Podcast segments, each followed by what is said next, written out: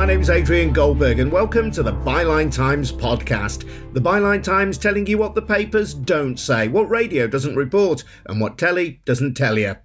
This week, as ministers hold out the prospect of a fourth COVID lockdown, we return to one of the unresolved issues of the first one back in March 2020, and the question of why so many patients were discharged from hospital and released back into care homes without being tested for the virus.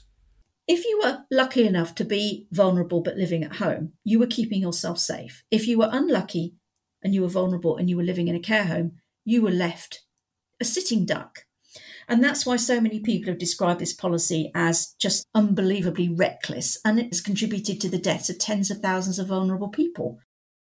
Kathy Gardner, whose father died in care during the first COVID wave. She now wants to hold the government to account in a court of law. We'll be hearing her story shortly. Before that, just a reminder that the Byline Times podcast only exists thanks to subscribers to the Byline Times, our brilliant monthly newspaper, which costs just £36 a year.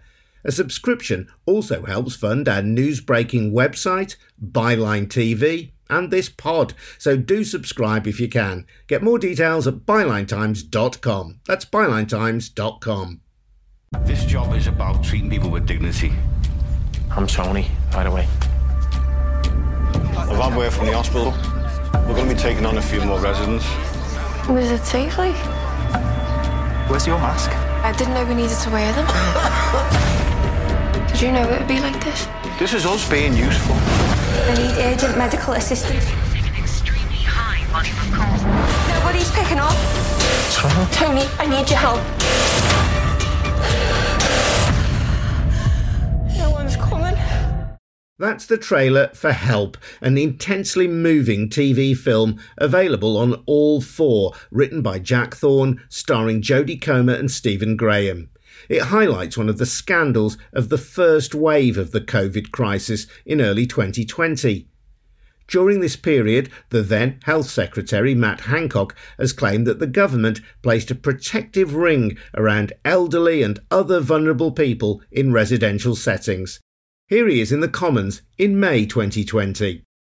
Now, for anyone who has a loved one living in a care home and all those residents and staff, I understand what a worrying time this has been. And I'm glad we've been able to protect the majority of homes, and we'll keep working to strengthen the protective ring that we've cast around all our care homes. But what did that protective ring amount to? The facts are that on March the 19th, 2020, official NHS guidance was issued with the aim of freeing up room in hospitals for the expected COVID surge. This meant removing large numbers of patients who were already there. The guidance said that, unless required to be in hospital, patients must not remain in an NHS bed. As a result, 25,000 people were discharged back into care homes, many of them untested for the virus, allowing them to spread COVID 19 amongst the weak and the elderly. New rules making COVID tests compulsory for patients before going back into care weren't introduced until the following month. In May 2021, the Prime Minister's former special advisor, Dominic Cummings, delivered this blunt assessment. Now, all the government rhetoric was we put a shield around care homes and blah, blah, blah. It was complete nonsense. Quite the opposite of putting a shield around them, we sent people with COVID back to the care homes. So, what was the reality? Dr. Kathy Gardner had to break lockdown rules to see her father Michael the day before he died in a care home in April 2020. She's now launched a crowdfunding campaign to pursue a judicial review against the government, NHS England, and Public Health England, believing that they failed in their legal duty to protect life. She's been telling me her story. My father was living in a care home near Oxford when he died on the 3rd of April 2020. He'd been in the care home for about six months. He had dementia. The care home was fantastic. I was really pleased to have him there, to know that they were looking after him and that he was comfortable and cared for 24 hours a day. It never occurred to me back at the start of 2020 that he was at risk for COVID. I just didn't realise how unprotected he was. And how unprotected was he? Well, as far as I've been able to tell, and as far as I knew at the time, he was completely unprotected. Not only were residents unprotected in any kind of positive way, I then learnt about the hospital discharge policy. So, whilst we as visitors were locked out um, and forced to look through windows, if we were lucky, uh, through the front door, they were wheeling people in. So, patients who were ill, who were care home residents, were discharged from hospital. They may have had COVID, they were allowed back into the care home. Yes, as some people will already realised at the start of the pandemic, there was a, frankly a mad panic to clear beds in NHS hospitals. Then the decision was made to discharge people as rapidly as possible out into the community, and that included care homes. There was no consideration given, as far as I've been able to see, as to whether those people had COVID or not, or any steps in place to isolate or to protect the residents that those people were going to live with. And this was a policy designed to ensure that the NHS wasn't overwhelmed with an influx of COVID patients.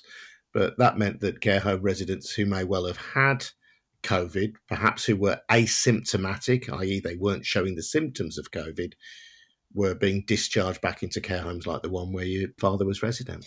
Yes, that's right. So there's a lot of aspects to what you've just said, in fact.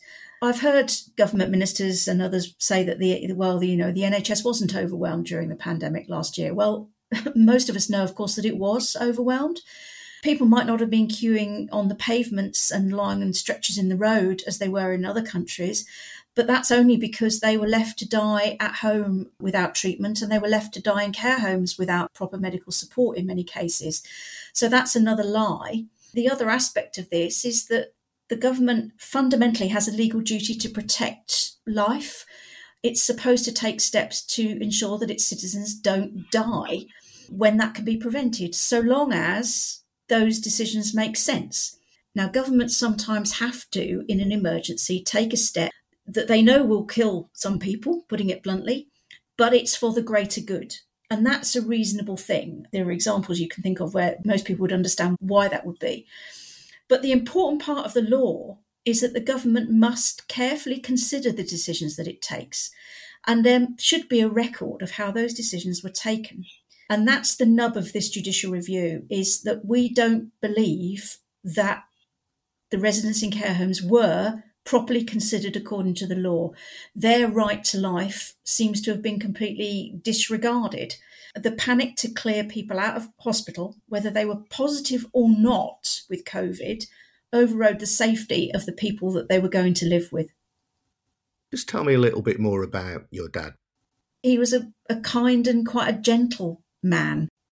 He was a really sort of particular, organised sort of man. And one of the tragedies of what happened to him what's his own death certificate says probable COVID. My father was a superintendent registrar. He'd registered thousands of births, marriages, and deaths in his career. And it would really have upset him that his own death certificate was going to be so vague. He wasn't tested when he was ill. GP that had seen him said, Oh, he can't go to hospital and he can't be tested. Luckily, the GP that issued the death certificate wrote probable COVID. Not everybody who died in those first few weeks even had that, which is why the death numbers in sort of March, April, May 2020 are really inaccurate because without testing at that point, we can't even be sure how many people died of COVID. And what kind of dad was he? I was his only daughter, and of course, apple of his eye, I suppose you might say. He was always supportive of what I did, going to university. I hope he'd be proud that I'm fighting now, not just for him, but for the tens of thousands of people that died. Tell me about the last time you saw him. The last time I saw him was about 24 hours before he died because the care home had been calling me to say that he was declining and that they were really worried that he wouldn't live to the weekend. It's important to remember, of course, this was near the start of the first lockdown. We weren't supposed to travel. I live in Devon, he was near Oxford. But it was so important to me that I went to try and see him. I couldn't imagine not doing that. I felt so guilty about driving up there, and that now seems just ridiculous given what Dominic Cummings did. But I was able to go that night. Luckily, he had a ground floor room. And, you know, I have to say, you regard yourself as lucky just for these small mercies that you have at that time. But I could go and round the back of the building and see him through a window, which gave me comfort that he wasn't on his own. He looked comfortable in his bed in his room. That was the best sort of situation I could imagine for him. And I know that there are many other people who couldn't get to see their loved ones at all. Some of them died alone. My father, in that sense, was lucky. The whole process for people who've lost loved ones during the pandemic has been so traumatic because everything was so abnormal. But I'm really pleased that I did see him because it did give me that comfort. And I feel so sorry for those who couldn't even do that. But you weren't able to go into his room and hold his hand. Absolutely not. No. It's those things which just get brushed away now, you know, although it's still going on, that we weren't allowed to go inside. If he had been in an upstairs room, I wouldn't have been able to see him at all. It's been really, really traumatic for everybody, and particularly when so many people were denied access to their loved ones in hospital, just didn't see them at all. After he died, Kathy, at what point did you decide that the government needed to be challenged on your father's death and similar deaths in care homes? It's hard to remember exactly when I became aware of the hospital discharge policy, but I think I saw it mentioned somewhere in the media, and then a journalist mentioned the Human Rights Act issued to me. And when I read the hospital discharge policy, I was really shocked because there's absolutely nothing there or in any other policy that I could see about protecting residents in care homes. The hospital discharge policy focused on whether it was safe to discharge the patient, but not on what was going to happen to them when they went out from hospital. It's obvious to so many people, you don't have to be a medic to know that residents of care homes are the most vulnerable people to a condition like this. They're always known to be vulnerable to flu, but any kind of respiratory infection.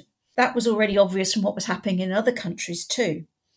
And yet, there was nothing that I could see that showed how those residents had been protected. And I was struck particularly by the timing, because you have to also remember what happened at the beginning of the pandemic. It was the 15th of March when we were told, as the general public, the over 70s, the vulnerable, should stay at home, isolate themselves. We went into full lockdown on the 23rd of March. Now, my father and all the other residents of care homes were left sitting there with no protection at that point. They couldn't isolate themselves, they were relying on other people to do that for them. But on the 19th of March, the discharge guidance was issued. And at that point, people were delivered to care homes, whether or not the staff wanted to accept them, sometimes in the middle of the night. Care homes were put under pressure to take people in, sometimes knowing that that person had tested positive for COVID. And some of those people subsequently died of COVID in the care home. So if you were lucky enough to be vulnerable but living at home, you were keeping yourself safe. If you were unlucky and you were vulnerable and you were living in a care home, you were left a sitting duck. And that's why so many people have described this policy as just unbelievably reckless. And it's contributed to the deaths of tens of thousands of vulnerable people. And that had to be addressed. So the decision to discharge patients, some of whom had COVID, some of whom may have had COVID, but who were asymptomatic and who were residents of care homes, the decision to discharge them back into care homes was made two weeks before your father died. Yes, it was. Obviously, for my father, I can't tie those two events together. It's just impossible retrospectively to go back and say he was never tested. But the bigger picture about this isn't just hospital discharge, it's the complete lack of apparent consideration of the protection of people in care homes. For example, making sure that they had PPE, making sure that staff were focused on one care home and not going from care home to care home, making sure that visitors were being limited, also isolating people that needed to go in, whether those people were isolated somewhere in a separate building or quarantined somewhere else. Those were the kinds of steps that you would have expected to see. None of those things were done. So the failure to protect people in care homes is complete, total failure. What the government should have considered is how do we protect the vulnerable people in care homes? And that's the question that we're asking is what did you discuss? Why did you decide to basically do nothing? Remember the famous Hancock statement about we tried to put a protective ring around care homes right from the start. I'm sorry, but that must be a lie because not only was it not evident at the time, there's been no evidence produced to show that that was done. And that's really fundamentally what we're asking for. Your judicial review is ongoing, but you've also taken legal action to try and unpick the thinking behind the government's decision making. How has that gone? When you're looking at a government's decision, a lot of that information is obviously not in the public domain. We've got some information we can see, SAGE minutes and things like that, Public Health England advice. Some of that is publicly available. But a lot of the background discussions that took place when they were making these decisions, we can't see that. We need the government to provide it. They have a duty of candour. They're supposed to make this process easy. They've done the opposite. All the way along, they've just tried to dismiss me on technicalities rather than being transparent. And so we went back to the High Court to try and get a judge to rule that the evidence we were asking for should be delivered. Unfortunately, she didn't agree with us. We've now gone to the Court of Appeal to see if they will overturn some of that judgment so that we can get some more information. But the duty of candour to which you refer, this is a legal duty upon public bodies, yet you have been told that certain messages and information, advice received by ministers might be on WhatsApp, for example, and the judge has said that you have no right to see that, despite this duty of candour. I know, it's an old fashioned cover up. If they did the right thing by my father and the tens of thousands of other residents of care homes and staff, of course, staff also died in care homes. If they did the right thing, then right at the beginning, they would have responded to my case by saying, here's the evidence, here's how we discussed it, we did the right thing, and we would have backed off. But they haven't done that. They've just refused to hand over the critical information that we want. And to me, that says everything. I don't know where we will end up, but I can't believe that they did the right thing. What do you think the government was doing when it discharged all those patients back into care homes, some 25,000 of them between mid March and mid April. Panicking. I've said right from the start of this process that my belief was that they were panicking. They wanted to protect the NHS. The slogan was protect the NHS. And I think what that meant was, for goodness sake, don't make it obvious that we haven't got enough ICU beds because we know as well how many beds have been closed in NHS hospitals. We have way fewer intensive care beds than most other countries in Europe. And one of the things that they were going to be worried about at the beginning is that that was going to become very obvious very quickly. And people would start to scream at how little capacity there was. So, by clearing out beds, they were at least able to pretend that there was enough space, like saying the NHS wasn't overwhelmed. There are families out there who will tell you that their loved ones were denied admission to hospital. That hid the number of people who needed a bed by not actually having them at the hospital door. Do you believe that ministers knew that vulnerable people like your dad in care homes were at risk? that's that's a really tough question. I'd like to say I don't think they knew, but how stupid are they? You don't have to be a scientist or a medic to understand that these people were vulnerable. We'd seen it from other countries already that certainly the, the first people to be dying were usually the elderly. Because they're at most risk of pneumonia, it's a really common cause of death. So for them not to understand that those people were at risk, it was a key recommendation from the Cygnus exercise protect vulnerable, protect the care homes. Which was the planning exercise, the test scenario. Yes, the most recent one, but certainly not the only one. There have been many, including one I think even focusing on a coronavirus, which came out just recently. But they seem to have disregarded all of that, and that is the nub of what we're asking. What did you consider when you were deciding what to do? Why didn't you protect the most vulnerable? And if you didn't, then you broke several laws. They should follow the law like the rest of us. These laws are there for a reason to protect the population. If the government can decide to do things that cause the deaths of tens of thousands of people, they could do that again. It's not the only example of things being done badly that results in death. And we shouldn't have to drag them kicking and screaming to court to get an admission of wrongdoing. And I'm so grateful for the people that have supported me doing this with the crowdfunding. I couldn't have done it without that. It's hugely expensive and also emotionally difficult. And I needed that support. And I want to say thank you to anybody listening that has supported. But just so we're clear, you don't think that your dad died simply because it was an unfortunate, unforeseeable side effect of this previously unknown pandemic. You believe that he died because of reckless actions by ministers. Yes, fundamentally. They should have put steps in place to protect the most vulnerable, and they didn't. Kathy Gardner. And if you want to support her campaign, put Kathy Gardner Crowd Justice into your search engine.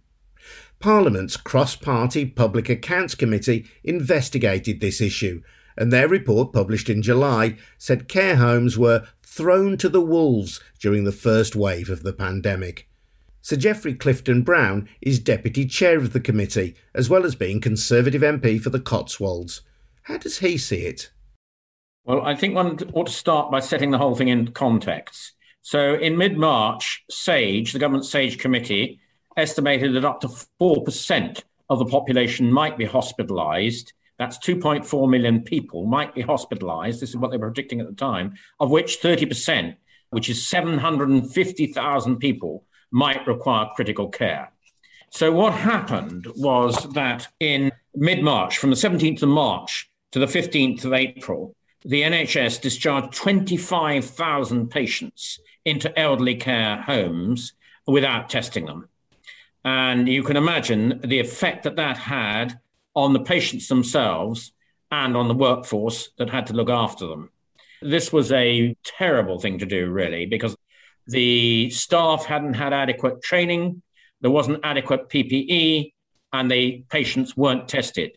So people receiving these patients had no idea whether they'd got COVID or not. The NHS will say, well, they only discharge patients that were clinically fit to do so, but they had no idea, unless they tested them, whether they were about to develop symptoms. And that was what happened. And as a GP said to me at the time, if you discharge people from hospitals, put them into settings containing some of the most elderly and vulnerable people in the country, it's not surprising that they will get COVID. And it's not surprising that a quite significant number of those 25,000 people subsequently, sadly, for their families and tragically for their families, died. Your committee concluded that the care home sector had been, and I quote, thrown to the wolves by the government. And is it fair to say that the residents of care homes were thrown to the wolves by the government in the same way? Well, the government were under huge pressure. The NHS was under huge pressure. Between the 17th of March and the 12th of April, uh, the NHS beds available for this COVID, remembering that the figures that I've just given you, the vast figures that SAGE had predicted, their available beds went from 12,600 to 53,700. Now, I think what the government should have done, instead of discharging these people into care home settings, is they should have used the Nightingale hospitals to discharge them into the Nightingale hospitals, to at least hold them for a week or so to see whether they developed symptoms. If they didn't develop symptoms, then they could have been transferred into care homes. I think what the report that we, the PAC, did from this inquiry was very much to demonstrate that the government were treating social care as very much the poor relation to the NHS. And that is something that we were very, very clear on has got to change. Compulsory testing for patients going back into care homes was eventually introduced in April 2020. Why did it take so long for compulsory testing to be introduced? Well, this is a really good question because the government issued guidelines for the NHS on the 17th of March. They didn't issue guidelines how the social care sector should operate, including infection control and so on, until almost a month later, the 15th of April. So it was clear that their minds were totally concentrated on the NHS and not concentrated on the social care sector. Now, bearing in mind this department calls itself the Department for Health and Social Care, the clue is in the name. They should have equally been looking after the social care sector. As I said at the hearing, I think this was negligent on behalf of the department. That's a strong term to use, negligent. Well, I think when you're discharging that number of people without testing them into a setting where you've got some of the most vulnerable people with care home carers with not adequate PPE, and one of our subsequent hearings heard very vigorously that the PPE virtually ran out. They were literally scrabbling around between one and another care home, in some cases, to actually have enough PPE to continue to be able to operate. Without adequate training, without PPE, and without testing, I think the word negligence is justified. Certainly, a proportion of deaths could have been avoided, sadly, most tragically for the farmers involved, if the proper procedures had been followed. The, indeed, the same procedures that were being followed in the NHS, for goodness sake. In May 2020, the then Health Secretary, Matt Hancock, said a protective ring had been placed around care homes. Where's the evidence for that? Well, I would say it was a pretty hollow ring. As you say, they didn't start testing till the 15th of April. That was rolled out very slowly the actual amount of PPE available to care homes didn't really get properly sorted out until the autumn. And there was quite a significant number of vacancies. So the staff were well overstretched anyway. There was at least 10% vacancies around that April time. And they hadn't been given adequate training. And the other factor, which we ought to bring out in all of this, is that local authorities were given 3.2 billion pounds plus an extra 650 million for infection control, a vast bulk of it didn't seem to really filter through to care homes. So, on every front, whether it's the actual procedures that were followed or the money that was needed, it didn't filter through to care homes until quite a long time later. Certainly, in this first phase of the pandemic, then, we're talking about many thousands of patients who were discharged from NHS hospitals back into care homes without testing for coronavirus. Staff then looking after them without sufficient PPE and without, in some cases, adequate training as well. It just seems like the the worst case scenario possible for people in those care homes who may often be elderly or in other ways medically vulnerable it seems like the worst scenario that these people could have been facing.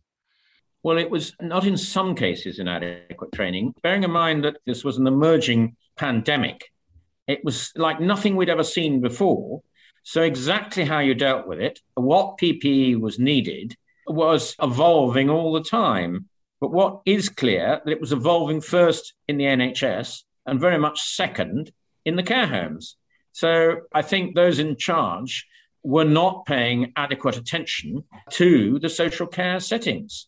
And that is why this disastrous number of people got sick and sadly died.